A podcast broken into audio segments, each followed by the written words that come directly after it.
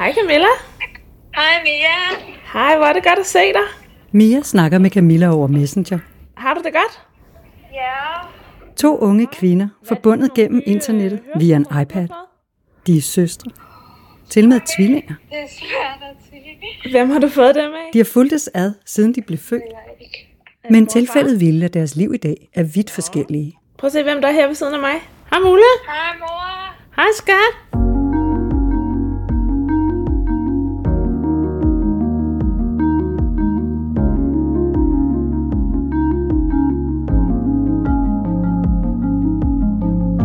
Den heldige tvilling kalder Mia sig selv. Hun har travlt med et job, racercykel og kæreste i København, mens Camilla lever i et botilbud på Sydsjælland. Alligevel oplever Mia en helt særlig og tæt forbindelse til sin tvillingesøster. Hvordan er det at være den heldige tvilling? Og hvordan bevarer man et nært og kærligt forhold til sin søster, når hun stadig er som en lille pige, når man selv runder de 27? Det mødes jeg med Mia Eriksen og hendes mor Gitte Larsen for at finde ud af. Du lytter til Liv, en podcast om livet med udviklingshandicap. Jeg hedder Bille Stærl. Jeg hedder Mia. Jeg øh, er 27 år gammel og bor i København. Og til daglig der er jeg øh, digital designer i et stort mediehus på Østerbro. Øhm, og i min fritid der sejler jeg kapsejlads og cykler på min racercykel. og så er jeg tvilling til Camilla, øhm, som er, har et udviklingshandicap. Gennem mit liv er der rigtig mange, der har været sådan, ej, hvor er det synd for dig, du har øh, en handicappet søster. Hvor jeg lidt har været sådan, nej, det er ikke, det er ikke rigtig synd for mig. Altså, det, det er synd for hende, men det er jo min virkelighed. Jeg har aldrig prøvet andet. Og jo, jo, jeg ville da ønske, at jeg havde en tvillingesøster, som var øh, normal, eller sådan, fordi så havde vi haft en anden relation, men samtidig så har vi også et enormt tæt forhold nu. Og sådan, hun har givet mig mange, rigtig mange gode ting, og sjove oplevelser, og ja, hårde oplevelser, men det tager man jo også med. Det har været øh, godt, og spændende, og forfærdeligt på samme tid at vokse op med Camilla. Kunne du ikke engang huske, hvem der havde købt de der ørebøffer? Hvad? Jeg har mor. Nå, nå, nå. Fuglene piper ind gennem de åbne vinduer i Mias lille lejlighed i Brøndshøj, hvor den dyre racercykel på væggen vidner om et aktivt liv. Har du været til sådan en mandeaften? Mia og hendes mor Gitte ringer op til Camilla, som er hjemme på bostedet i Korsør. Hvad var det nu? Sådan noget, hvor man skal have styrthjelm på. Camilla er øh, glad i låget. Hun er nok det gladeste menneske, jeg nogensinde har mødt.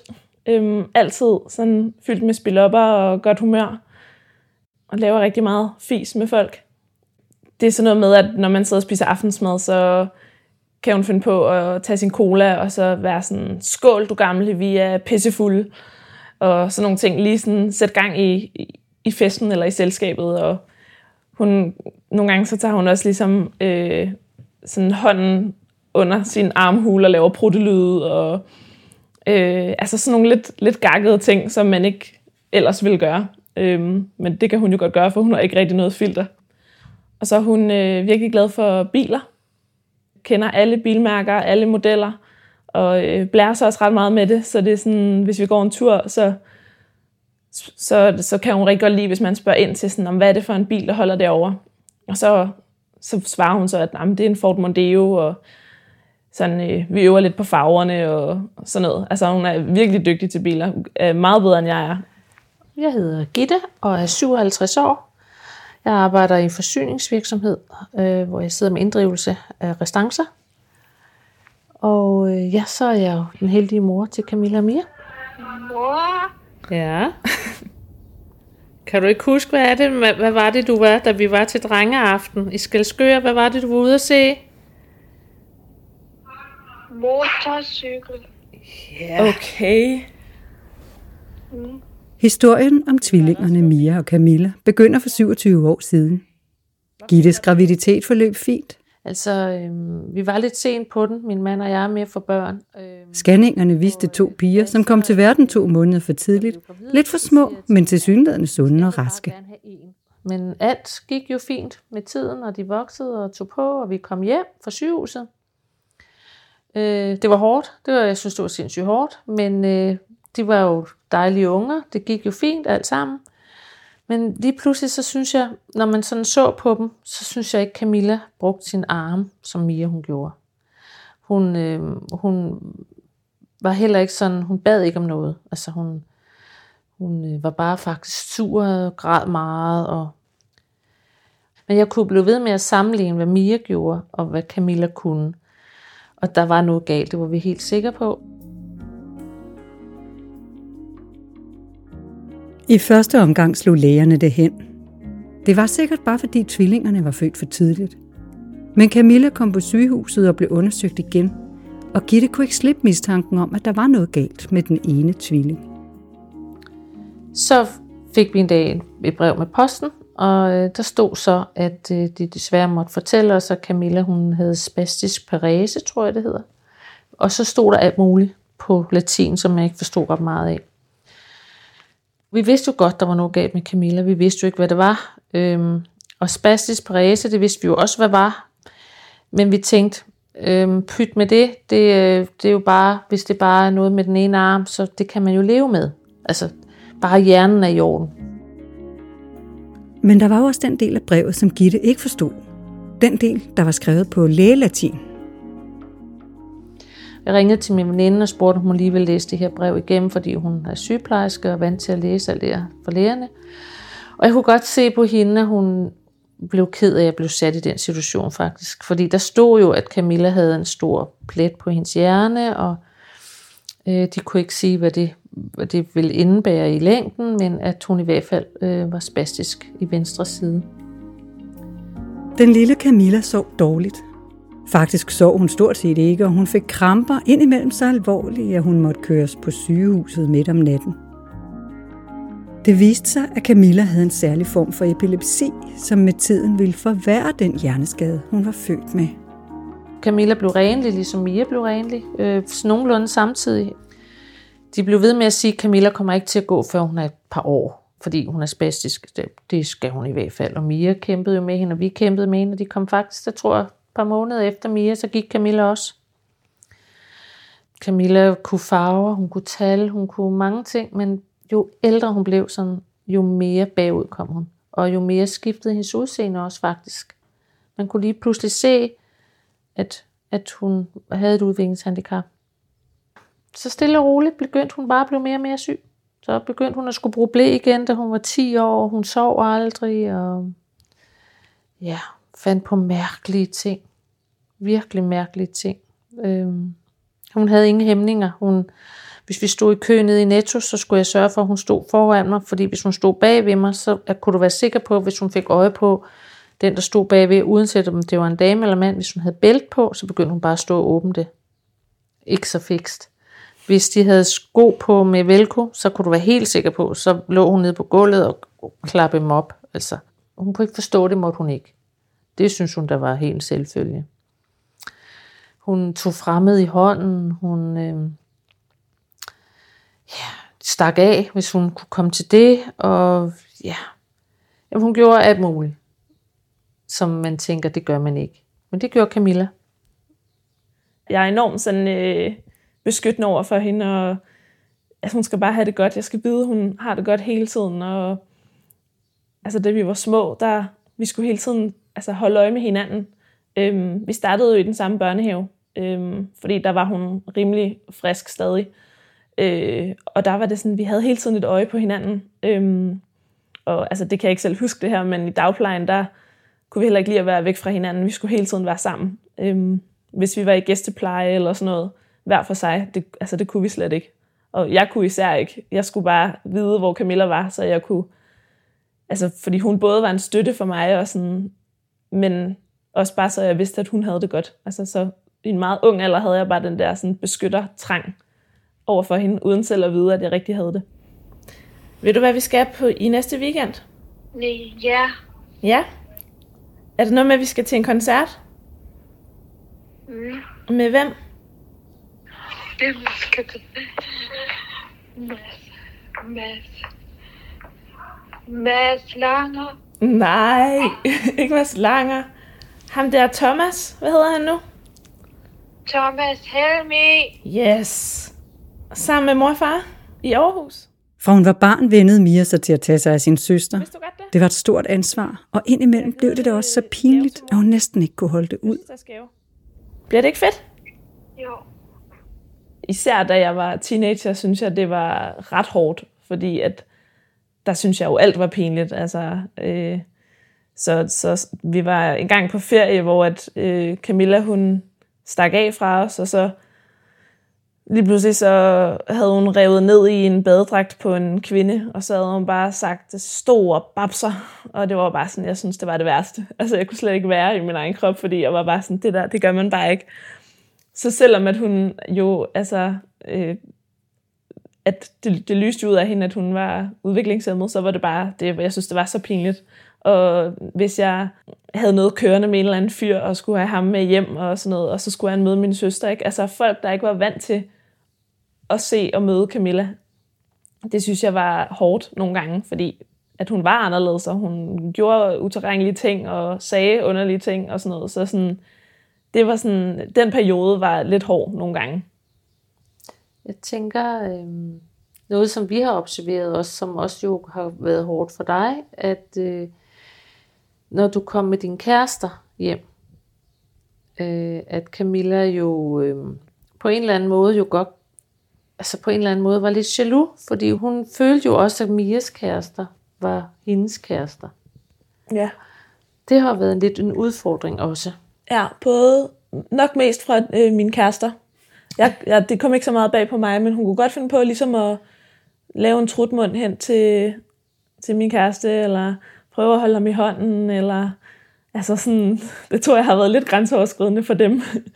men øh, ja, det, det, det har været sådan lidt, lidt svært. Der har hun været lidt jaloux, ikke? Og sådan nogle gange lidt vennejaloux. Altså, at jeg fik jo altid venner med hjem, og så lukkede vi døren ind til mit værelse, og så måtte hun ikke komme ind. Og det kunne hun ikke rigtig altid forstå, og sådan, det blev hun ret ulykkelig over nogle gange. Jeg kan tydeligt huske, hvordan hun bare bankede på døren og var sådan, åh, det er bare mig, Camilla, må jeg ikke godt komme ind? Og så, åh, så fik jeg dårlig samvittighed alligevel, og så fik hun lov til at komme ind, og så pillede hun ved alt. Altså, så var hun bare, hun kunne løbe på væggene.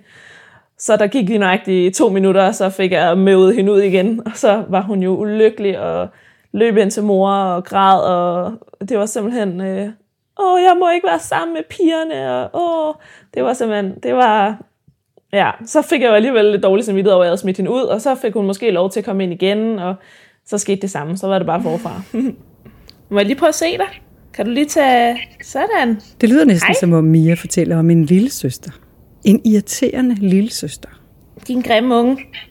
Men tvillingerne oplevede også mange gode øjeblikke sammen. Nej. Og den dag i dag føler Mia sig tæt forbundet til Camilla. Vi har ikke nogen grimme piger her, vel Camilla? Nej. Nej. de veninder og venner og sådan noget af familie, altså, som jo var vant til Camilla og jo også har vokset op med hende, der var det bare sjovt. Altså, vi, vi legede ret meget sammen. Øhm, mine veninder og så med min søster øh, legede gemme og fange, og vi kunne få hende til... Altså, hun var jo med på den værste, så hun, hun ville jo alle, alle de her ting, og elskede det, når vi gad at lege med hende. Synes du, du havde en søster? Øh, ja, altså jeg synes klart, at vi har haft et meget, meget tæt søskende forhold. Øhm, og øh, man siger jo også det her med, at, at tvillinger især er ekstra tætte. Og det, det har jeg også sådan følt. Øhm, vi, havde, vi har altså haft en sådan særlig connection, og har det også stadig. Altså sådan, vi forstår hinanden på sådan en helt anden måde. At øh, altså hun, hun kan tydeligt mærke, når der er noget galt med mig, og hvis jeg, altså, hvis jeg er ked af det eller noget, og, og omvendt, ikke? Og nogle gange, når hun er helt umulig, og der er ikke, hun gider ikke noget, så kan jeg bedre gå til hende, end mine forældre kan, eller en pædagog kan. Fordi vi ligesom, vi har et helt særligt bånd.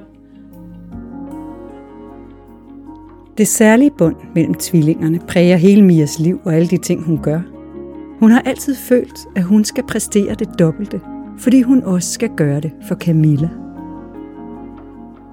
Jeg har nogle gange følt lidt, at jeg havde trukket det længste strå. Øhm, nu er vi tvillinger, og hun fik en hjerneskade, og så jeg har lidt nogle gange følt mig som den heldige tvilling. Og det er egentlig først noget, jeg har tænkt på som, som voksen, men jeg har altid ligesom skulle nå alt, hvad man kunne nå i livet. Gå til alt sport, øh, rejse verden rundt, øhm, blive øh, verdensmester til alt, hvad jeg kunne. Altså sådan, jeg har haft virkelig, virkelig travlt, og ligesom, jeg har følt, at jeg ligesom skulle leve dobbelt så meget, fordi jeg lidt skulle leve for os begge to. Altså alle de ting, Camilla ikke kan, dem skal jeg også nå. Så det kan godt blive sådan lidt en øh, presset hverdag nogle gange, fordi at jeg har travlt med at, at leve livet. Altså, fordi det, det føler jeg ligesom, så kan jeg retfærdiggøre over for mig selv, at, at ja, jeg, jeg er den heldige tvilling. Bliver der aldrig for meget? Mm, det bliver, jo, altså jeg bliver udkørt, men samtidig når jeg jo også rigtig mange, mange ting og får rigtig mange oplevelser ud af det, ud af at have det mindset. Så det er en god ting, fordi jeg oplever rigtig meget, men det er også altså, udmattende. Ja, men jo jo, jeg bliver træt. Tvillingerne boede sammen med deres mor og far indtil de blev 21. Så flyttede de med ganske få måneders mellemrum hjemmefra. Camilla fik en plads i et helt nyt bosted for unge i Korsør, og Mia flyttede ind til København og fik for første gang sit helt eget liv uden Camilla. Jeg savner hende enormt meget, øhm, men samtidig har det også været virkelig fedt at, at sådan ligesom få mit eget liv og ligesom have noget tid til mig selv. Øh, fordi det er jo hele vores barndom. Øh, selvom mine forældre har prøvet at gøre rigtig meget for, at jeg også blev sådan, altså fik noget tid med dem og sådan noget, så, så har jeg jo nogle gange været lidt sådan tilsidesat, øh, i hvert fald i noget tid. Øhm, og så har det været ret, ret lige at sådan, altså have sig selv fundet ud af, hvad vil jeg egentlig gerne? Øh, og det har gjort vores forhold stærkere, fordi at jeg jo i perioder, da vi var yngre, synes hun var altså, irriterende, eller sådan, at hun, hun tog jo altid al opmærksomhed, og det var altid efter hendes præmisser, og når vi skulle på ferie, var det også, hvad, hvad vil hun gerne, ikke? Og ja, så sådan, det har gjort vores forhold bedre, at vi ikke bor sammen, og vi ligesom har hver vores liv. Øhm, og når vi så ser hinanden, så er det bare altså, lige så godt og lige så tæt, som det altid har været. Altså, det er sådan, men, men endnu bedre, fordi at alt det, alle de her irritationsmomenter, de er væk. I dag ser Mia ikke sin søster så tit. Køreturen fra København til Gårdsø er lang, så det bliver sjældent til mere end en gang om måneden. Med tiden er det planen, at Camilla også skal kunne besøge Mia i lejligheden i Brøndshøj. Det næste, vi skal i gang med at træne, det er, at hun skal køre net, øh, hvad hedder det der, flextrafik. Det skal vi træne med hende, fordi Amia har, vil gerne have, at hun en gang med kan komme herind.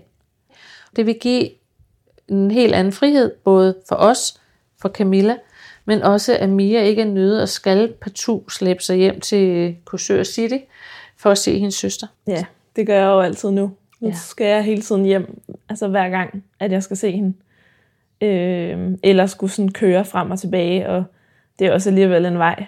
Men jeg synes også stadig, at det er, altså jeg har ikke helt vendet mig til det der med at besøge hende på bostedet, og så skulle køre hjem et par timer efter. Altså jeg synes, det synes jeg stadigvæk er så hårdt, og jeg føler jo stadig, at altså, Camilla er jo vores lille pige. Altså hun er jo kun øh, seks år op i hovedet på en eller anden måde. Så hun vil jo altid være vores lille, lille pige, ikke? Og sådan, det har jeg stadigvæk. Jeg føler, at jeg svigter hende helt vildt, når jeg øh, skal altså, tage fra hende. Eller sådan. Og selvom hun ikke bliver ked af det eller noget, så er det bare, jeg får så dårlig samvittighed, og jeg har lyst til bare at tage hende hjem, og tænker stadig, at jamen, det er jo her, hun helst vil være. Hun vil helst være med sin familie, og sådan. Øhm, så det bliver også meget nemmere, når hun kan komme ind til mig. Jo. Og ved du hvad så vi skal? Nej. Så skal vi to sove ved siden af hinanden på hotellet. Mia drømmer om at hygge sig med sin søster og gøre alle de ting sammen, som hun ved Camilla mm. elsker.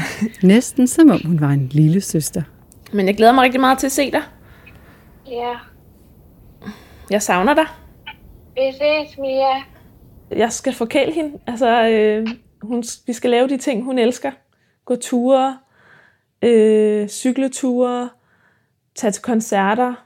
Det er hun jo ikke altså, så meget vant til, fordi hun bor i en lille by nu og sådan noget, så der er jo mange muligheder her i København. Vi skal ud og spise og ja, høre en masse musik, kigge på mennesker, shoppe. Øh, hun elsker også at shoppe, og sådan, øh, elsker at vise sit nye tøj frem, og ser også ret meget op til, hvad jeg har på, og at jeg bruger makeup, så skal hun også have makeup på, og sådan noget. Altså, ligesom min lille søster øh, er, sådan er hun også. Øh, så de her, sådan, de her ting, hvor at jeg kan forkæle hende, hun skal ligge ind i min seng og putte om aftenen og sådan noget. Altså, det, det bliver rigtig hyggeligt. Kan du give mig et luftkys? Det tog flere år for Mia og hendes forældre at give slip på Camilla og vende sig til, at hun også skulle finde sin egen hverdag på botilbuddet. Må jeg høre? tak. Hej, hej, skat. Hej Camilla. Hej, hej. I dag er de sikre på, at Camilla har et godt liv, også når de ikke er der. Men det betyder ikke, at Mia kan læne sig tilbage. Okay. Oh, var det godt humør. Jeg var i tvivl, om hun kunne høre noget, fordi de der øredytter, de sad sådan helt. Ja, jeg tror heller ikke, hun kunne høre det hele. Nej. Nu er der jo alle mulige andre bekymringer. Altså sådan noget med, at når man, hvad, hvad skal der så ske, når mine forældre ikke er der mere? Øh, er det så, altså, så, så er det mig, der skal være Camillas væve måske, og sørge for, at hun har det godt, og hun er på et godt bosted, og altså alle de der sådan, ting, som først er kommet. Altså de bekymringer er først kommet efter, at jeg er blevet voksen, og ligesom er flyttet hjemmefra og sådan nogle ting, hvor det, der går det ligesom op for en, sådan, nå, okay, på et eller andet tidspunkt, altså, så er det jo mig, der skal tage mig af hende. Og det synes jeg er en, en ret tung byrde at have, men samtidig også noget, et ansvar, jeg gerne tager, øh, fordi at jeg jo går altså, hun, hun betyder jo alt for mig. Jeg, det er meget vigtigt for mig, at hun har det godt, ikke? Ja, jeg tror, hun har et godt liv, og ja, vi skal resten af vores dage hjælpe hende med at have det gode liv. Og det er ikke noget, Mia skal. Hun skal ikke tage over, men jeg ved, at Mia vil jo aldrig nogensinde ikke tage over, når vi ikke er her mere. Men, men øh, der skal altid være nogen, der skal holde øje med hende det er altså at holde øje med, om hun har det godt. Så det er øh, det, er det lod, vi har i vores familie, øh, øh, og som jo vil følge Mia. Ja, Nej. men det har, også, altså, det har jo også gjort, at vores familie er meget, meget tæt. Altså, vi er blevet tvunget til på en måde at snakke om tingene, og det har der været benhårdt og vågne om natten og komme ind i stuen, og så er ambulancen der, og Camilla ligger med et krampeanfald, og jeg er måske 10 år gammel. Ikke? Altså sådan, der er der nogle oplevelser, som, vi, som har været hårde, som vi har snakket igennem, og vi er virkelig, virkelig tætte, og det er jeg rigtig glad for. Og det tror jeg også er meget på grund af Camilla. Hun har ligesom ført familien sammen, og så det er også noget, jeg, altså en af de ting, jeg kan takke Camilla for, det er vores meget, meget tætte familieforhold, som jeg for alt i verden ikke vil bytte med noget.